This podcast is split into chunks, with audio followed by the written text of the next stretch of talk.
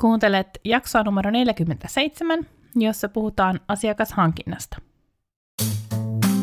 Moi, mun nimi on Nani ja sä kuuntelet Luovia podcastia. Luovia on podcast taiteesta, yrittäjyydestä ja luovuudesta, jota meistä kaikista löytyy –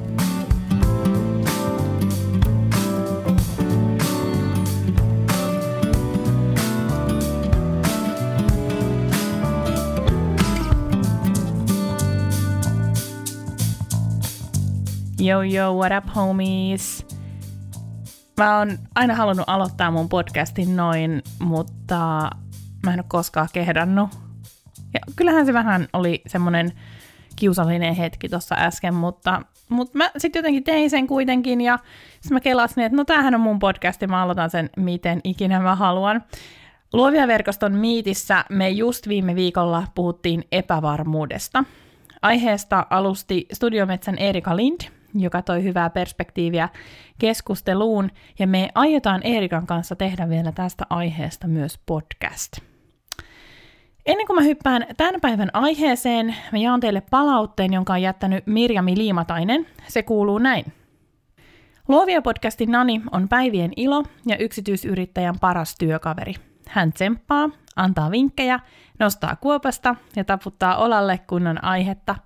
Aito, elämänmakuinen asenne elämään ja työn tekemiseen sekä luovuuteen ei voi kuin innostaa muita luovan alan yrittäjiä tarttumaan toimeen ja kokeilemaan omia siipiään.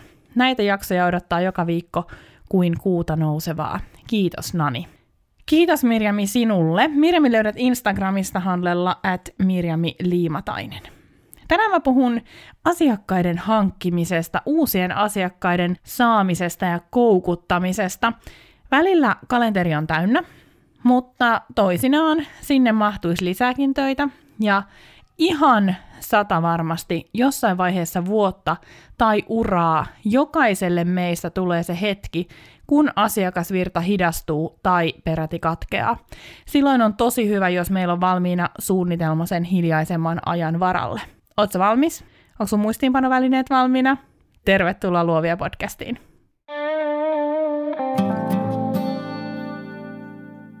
Jokainen meistä haluaa tasaisen asiakasvirran, tai ainakin me halutaan, että me voidaan elää taloudellisesti tasasta elämää ympäri vuoden.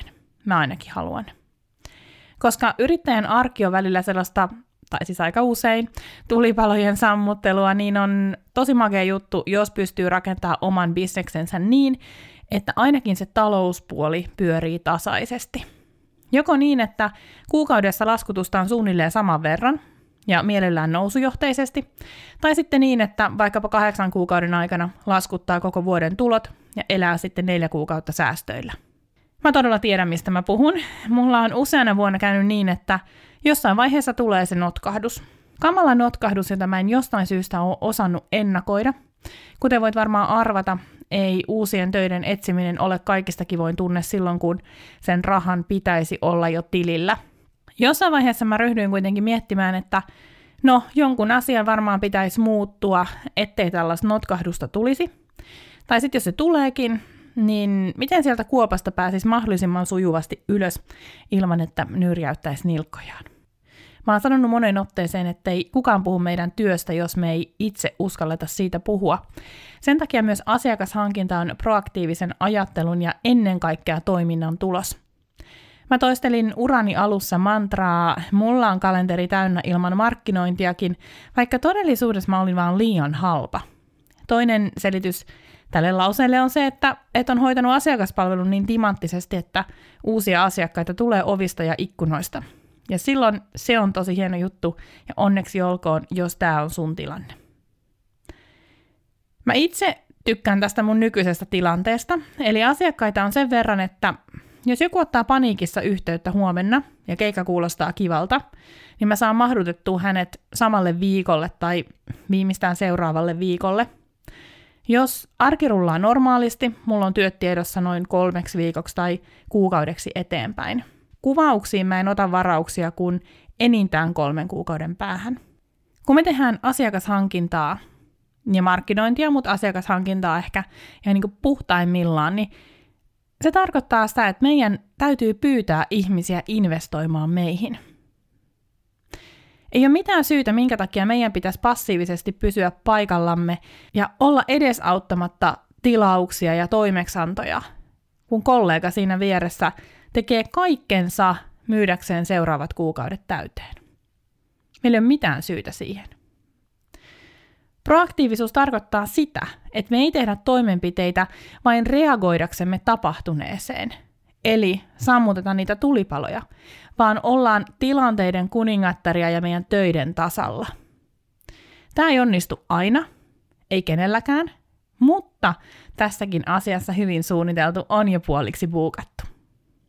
Mistä sitten tietää, että tällainen notkahdus on tulossa? Ainakin valokuvaajana mä tiedän sen siitä, että kyselyt vähenevät. Tämä pätee aivan varmasti kaikkiin asiakastöihin. Pari kuukautta ennen sesongin alkua kyselyt kiihtyy, mutta sitten siellä syyskuun vikalla viikolla buukataan vielä lokakuu täyteen, minkä jälkeen tulee kuolema hiljasta. Mun omalla kohdalla syyskuun alku on semmoinen etappi, jolloin tarvitsisi tehdä jotain. Itse asiassa viime vuosi oli vasta ensimmäinen, jolloin jatkoin normaalia työtahtia joululomaan asti. Aiempina vuosina mä oon elänyt aina säästöillä osan vuotta, sillä miljöökuvaajaa aika harvoin kaivataan räntäsateeseen. Säästöillä elämisessä ei ole mitään pahaa. Ei todellakaan.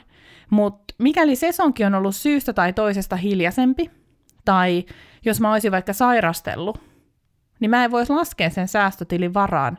Nimittäin aina mä en ehdi säästämään sinne monen kuukauden palkkaa. Mieti siis sun omaa kalenterivuotta. Milloin on hiljaisempaa? Milloin haluat lomailla? Milloin pitäisi tehdä ne toimenpiteet, jotka kiihdyttäisi uusia toimeksiantoja, buukkauksia ja tilauksia? Omaa buukkausprosenttia ei kannata koskaan verrata kollegan prosenttiin. Osa meistä klousaa lähes 100 prossaa kyselyistä. Tämä voi johtua ihan yhtä lailla brändistä kuin hinnoistakin. Jos se johtuu tuosta jälkimmäisestä, on aika katsoa peiliin. Osa klousaa puolet kyselyistä, osa vähemmän. Mulla toi buukkausprosentti vaihtelee nykyään tosi paljon sen takia, että mä teen niin erilaisia duuneja, joten mä en lähde arvailemaan sitä. Mutta sen mä kuitenkin tiedän, että mulla esimerkiksi hintojen laittaminen nettisivuille ei ole vaikuttanut kauhean dramaattisesti kyselyiden vähenemiseen. Varmasti sieltä on poistunut ne ihan jonkun toisen asiakkaat, mutta edelleen todella moni laittaa viestiä, vaikka rivien välistä mä voinkin lukea, että he ei ole tekemässä varausta. Se, mitä mä en suosittele tekemään, on alkaen hintojen laittaminen nettisivuille. Se nimittäin aiheuttaa ihmisessä sellaisen, okei, okay, eli tämän verran mä tuun investoimaan mietteen. Ja tämä ajatus saattaa estää heitä ostamasta enemmän. Pidetään tämä mielessä myös tässä vaiheessa, kun me lähdetään miettimään, miten niitä uusia asiakkaita saisi. Nimittäin, jotta me voidaan ylittää sen asiakkaan odotukset, mikä me tietysti halutaan tehdä, meidän täytyy osata myös puhua meidän palvelusta oikein. Tämä odotusten ylittäminen on kauaskatseista. Mitä vaikuttuneempi asiakas on työskentelystä sun kanssa, sitä todennäköisemmin hän puhuu susta eteenpäin, eli markkinoi sua omille tutuilleen ja omissa verkostoissaan. Jotta tämä olisi mahdollista, pitää niiden perustusten olla vahvat. Myös nimittäin sen kaverin, kaverin, kaverin, kaverin pitää olla tyytyväinen saamaansa palveluun, jotta tämä suositteluketju ei katkeaisi. Tässä jaksossa mä puhun muutamasta asiasta, joilla kaikilla voi vaikuttaa oman kalenterinsa ja pankkitilinsä täyttymiseen. Nämä voi tuoda sulle suoraan lisää myyntiä ja töitä, tai sitten ne voi toimia välillisesti. Sä voit käyttää näitä tipsejä pikaapuna, mutta ne on parhaimmillaan silloin, kun sä pystyt integroimaan ne osaksi sun bisnestä ja rakennat niiden avulla uusia toimintamalleja sen arkisen aherruksen kylkeen.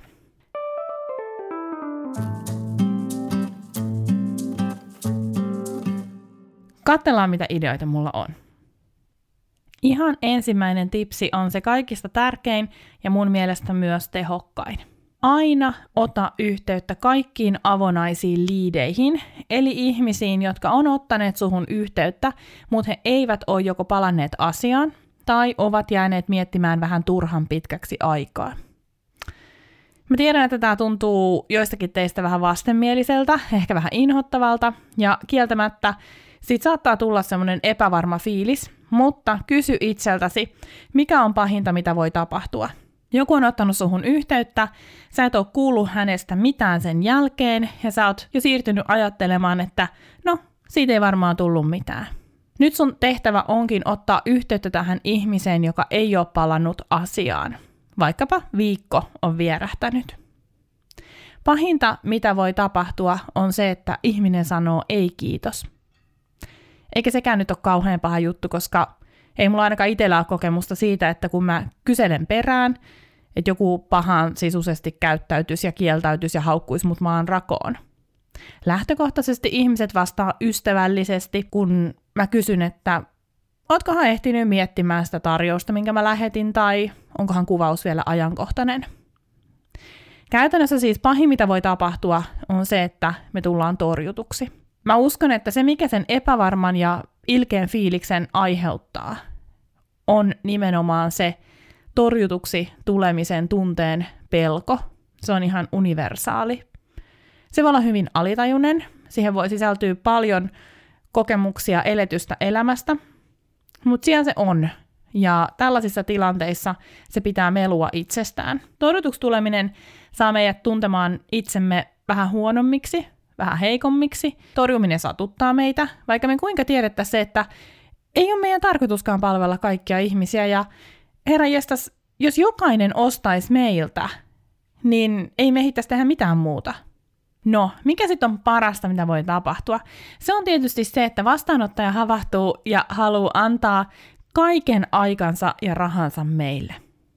Nimittäin ihmisillä on muutakin elämää kuin perhekuvaukset, logosuunnittelut, tanssikurssit, lehtijutut.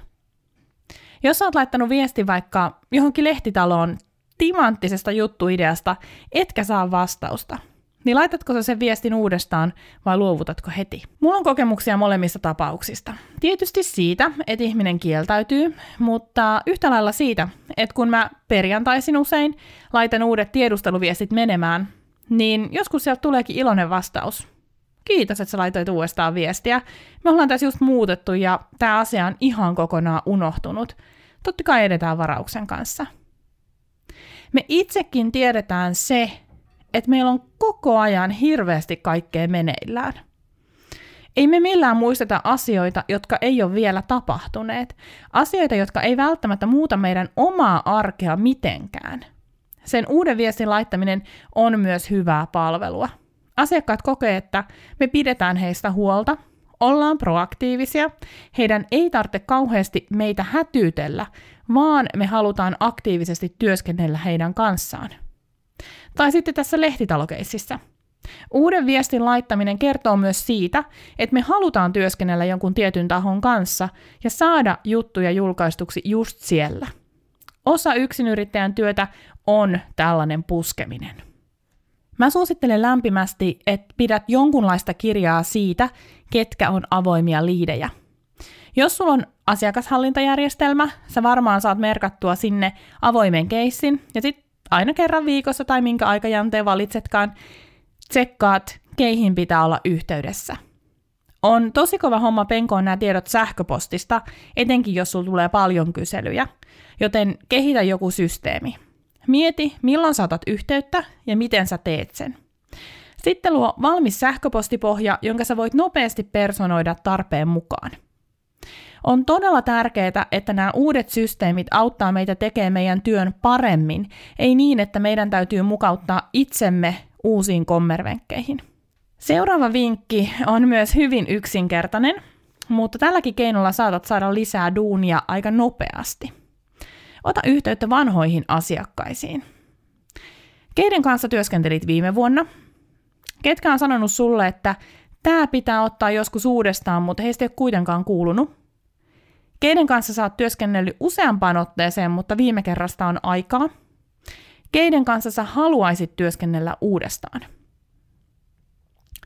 Torjutuksi tuleminen vanhojen asiakkaiden taholta tuntuu vielä vähän ilkeämmältä kuin se, ei kiitos, ihan täysin tuntemattomalta ihmiseltä. Toisaalta vanhoista asiakkaista huolehtiminen ja heidän palvelemisensa on myös aika kullanarvoista kahdestakin syystä – Ensiksikin vanhoille tai siis palaaville asiakkaille ei koskaan tarvitse myydä meidän visiota uudestaan. He on ostaneet sen jo ainakin kerran. He tuntee meidän kädenjäljen ja he arvostaa meidän ammattitaitoa. Ja sitten toisaalta, ainakin mun on helpompi työskennellä, siis olla työntekijä, kun osa mun asiakkaista on palaavia asiakkaita. Mulla itselläni tämä prosentti on aika iso, noin 70, eli noin 70 prosenttia on palaavia asiakkaita. Tämä jako sopii mulle tosi hyvin, koska mä haluan pitää mun valokuvausbisneksen kasvutavoitteet tosi maltillisina.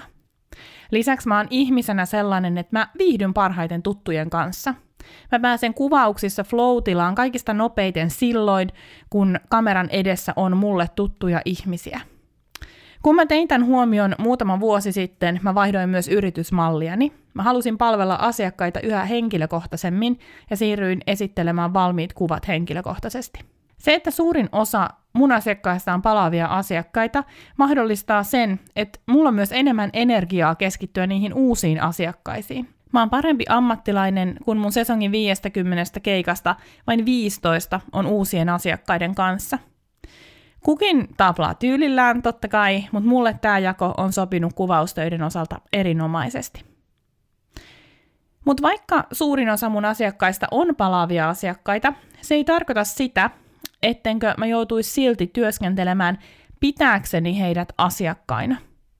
Jos mä tiedän, että jonkun kanssa on tehty kuvaus aina elokuun vikalla viikolla, mä oon yhteydessä jo kesäkuussa ja kyselen, olisiko kuvaus ajankohtainen tänäkin vuonna – mitä ikinä sellaisia elämän etappeja sun asiakkailla onkaan, käytä niitä hyödyksesi. Sä saat niistä loistavia aasinsiltoja, kun sä otat sun asiakkaisiin yhteyttä. Jos se yhteydenotto tuntuu haastavalta, niin mä oon kokenut, että se helpottuu huomattavasti, jos me onnistutaan näkemään itsemme asiakaspalvelijoina. Sen sijaan, että me ajateltaisiin, että mä en tykkää myydä mitään, mä en kehtaa pyytää heitä buukkaamaan uutta työtä multa. Jos me itse onnistutaan näkemään se lisäarvo, jonka meidän yrityksen palvelut tuottaa, niin me päästään paljon helpommalla.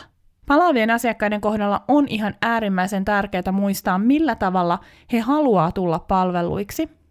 Mitä asioita he on fiilistelleet, millaista palautetta he on jättäneet sulle – se tapa, jolla me ollaan heidän kanssaan ja ne tunteet, joita meidän työ heissä herättää, on hyvä ottaa lähtökohdaksi aloittaessa uutta työrupeamaa heidän kanssa.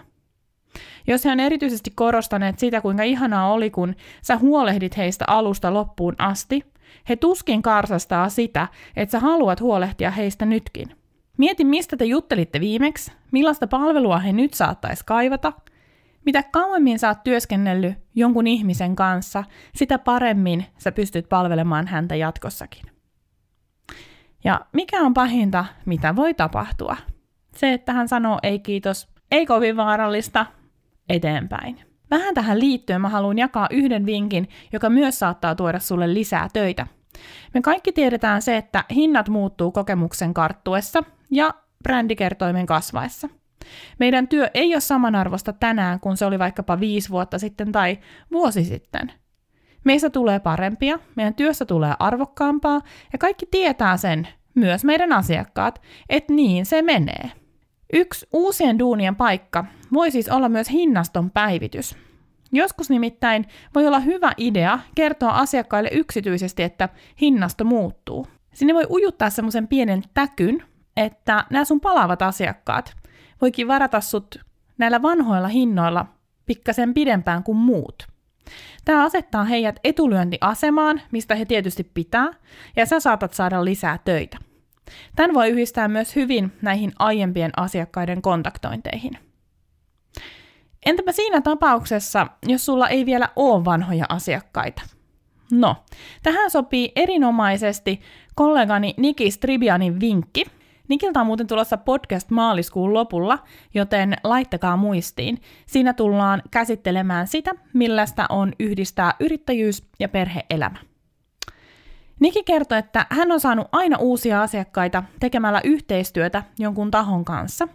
Se voi olla joku sun vanha yritys tai yhteisöasiakas, tai vaikka joku järjestö, jossa sä teet vapaaehtoistyötä, tai jokin muu tuttu taho, vaikka naapurikorttelin kahvila tai sun pojan jalkapallojengi. Ota yhteyttä heihin ja tarjoa jotain ideaa. Tämä vinkki toimii muuten muillekin kuin valokuvaajille. Tarjoa logopajaa, kukkasidonta-workshoppia, sisustusiltaa, värikonsultaatiota, mitä ikinä sä teetkään. Mieti, kuinka saat tavattua yhden päivän aikana mahdollisimman paljon uusia ihmisiä ja millä tavalla sun pitäisi tuoda sun työ esiin, jotta he voisivat ihastua suhun ikihyviksi ja sit ostaa sulta lisää palveluita. Kiitos Nikille supervinkistä. Viimeinen tipsi toimii tilanteessa kuin tilanteessa, eli myös silloinkin, kun kalenteri ei välttämättä tarvitse sen kummemmin lisää täytettä. Nimittäin, jos me luodaan ihan erityinen palvelu, jota on saatavilla vain todella pieni määrä, todella lyhyen aikaa, me onnistutaan saamaan lisää töitä. Mä en puhu nyt mistään alekampanjasta, en todellakaan. Te tiedätte, että mun mielestä meidän on kieltäydyttävä alennuksista, sillä ne tuhoaa yrityksen. Jos me nimittäin opetetaan asiakkaat siihen, että joka toinen kuukausi on joku ale, odotan vaan sitä, he ei koskaan buukkaa meitä täydellä hinnalla, vaan jää odottelemaan kamppista. Sano siis ei sille ärsyttävälle päänsisäiselle äänelle, joka pienessä paniikissa, kun asiakkaita ei ole, vaatii, että nyt sun pitää alentaa hinnat ja tarjota alennuksia. Ei sun tarvi. Tällä ihan erityisellä palvelulla mä tarkoitan esimerkiksi muotokuvausta jossain upeassa miljöössä, jonka mä vuokraan vaan kolmea kuvausta varten.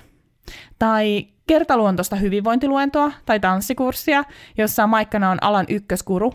Sä voit myös tarjota kolmelle visuaalisen ilmeen konsultaatiota, tai vaikka tehdä tilauksesta kymmenen rakkausrunoa, totta kai tilaajan rakkaalle puolisolle osoitettuna – No ehkä mun ei kannata ideoida tässä enempää, uh, mutta toivottavasti sulla alkoi heti raksuttamaan. Tarjoa siis jotain sellaista, jota ei ole koskaan ennen tässä maassa nähty, jotain sellaista, jonka ympärille sä voit luoda pientä hypeä. Ja sit sä aloitat sen hypen luomisen hyvissä ajoin ennen myynnin starttaamista. Anna vihjeitä, luo odotusta, jännitettä, somessa niin kuin sähköpostilistoillakin. Kun me luodaan tällaisia ihan erityisiä kamppiksia, meidän täytyy pitää huoli siitä, ettei meidän suunnittelutyö mene hukkaan ja hautaudu arjen alle. Tässäkin siis suunnittelun merkitys korostuu. Koska tämä sun kuningastar-idea tulee olemaan aivan ainutlaatuinen, se voi olla myös tosi arvokas investointi. Mä tykkään siitä, että asiakkaat voi maksaa ostoksensa osissa, mutta jokainen tietysti päättää sen itselleen parhaiten sopivan tavan. On kuitenkin tärkeää muistaa, ettei tässä tai muissakaan yrityksen palveluissa rakenna asiakkaille esteitä ostamiselle. Miettii ne omat palvelunsa siten, että ne on helppo ostaa ja että ne rohkaisee ostamaan ja ennen kaikkea, että niistä on helppo kertoa eteenpäin.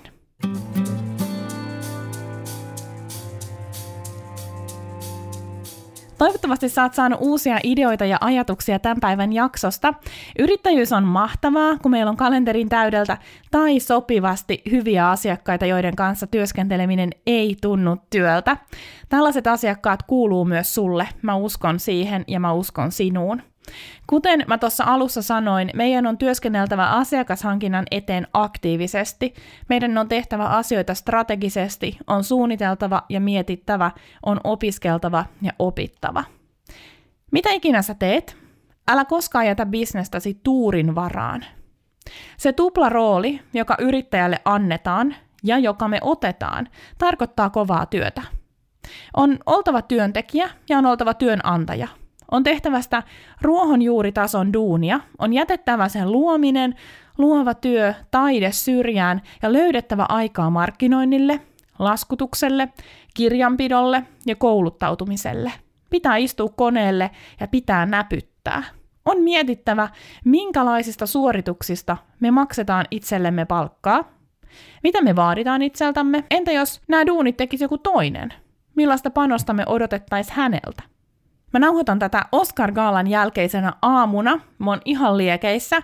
Mä heräsin kello 2.50, siirsin itseni sohville kaikkien niiden yöllisten gaalaherkkujen viereen ja nautiskelin siitä, kuinka nykyajan tarinan kertojat, joita luojan kiitos Oscar Gaalassa on jo ympäri maailman, kerääntyy yhteen juhlimaan toistensa saavutuksia – Totta kai mä itkin silmät päästäni, kun Lady Gaga ja Bradley Cooper kapus lavalle. Kun Lady Gaga pokkas palkinnon parhaasta biisistä, hän puhui siitä, kuinka pitkä matka sinne lavalle on ollut. Kuten hän sanoi, kyse ei ole siitä, kuinka monta kertaa me kaadutaan ja kompuroidaan, vaan kuinka monta kertaa me noustaan ylös.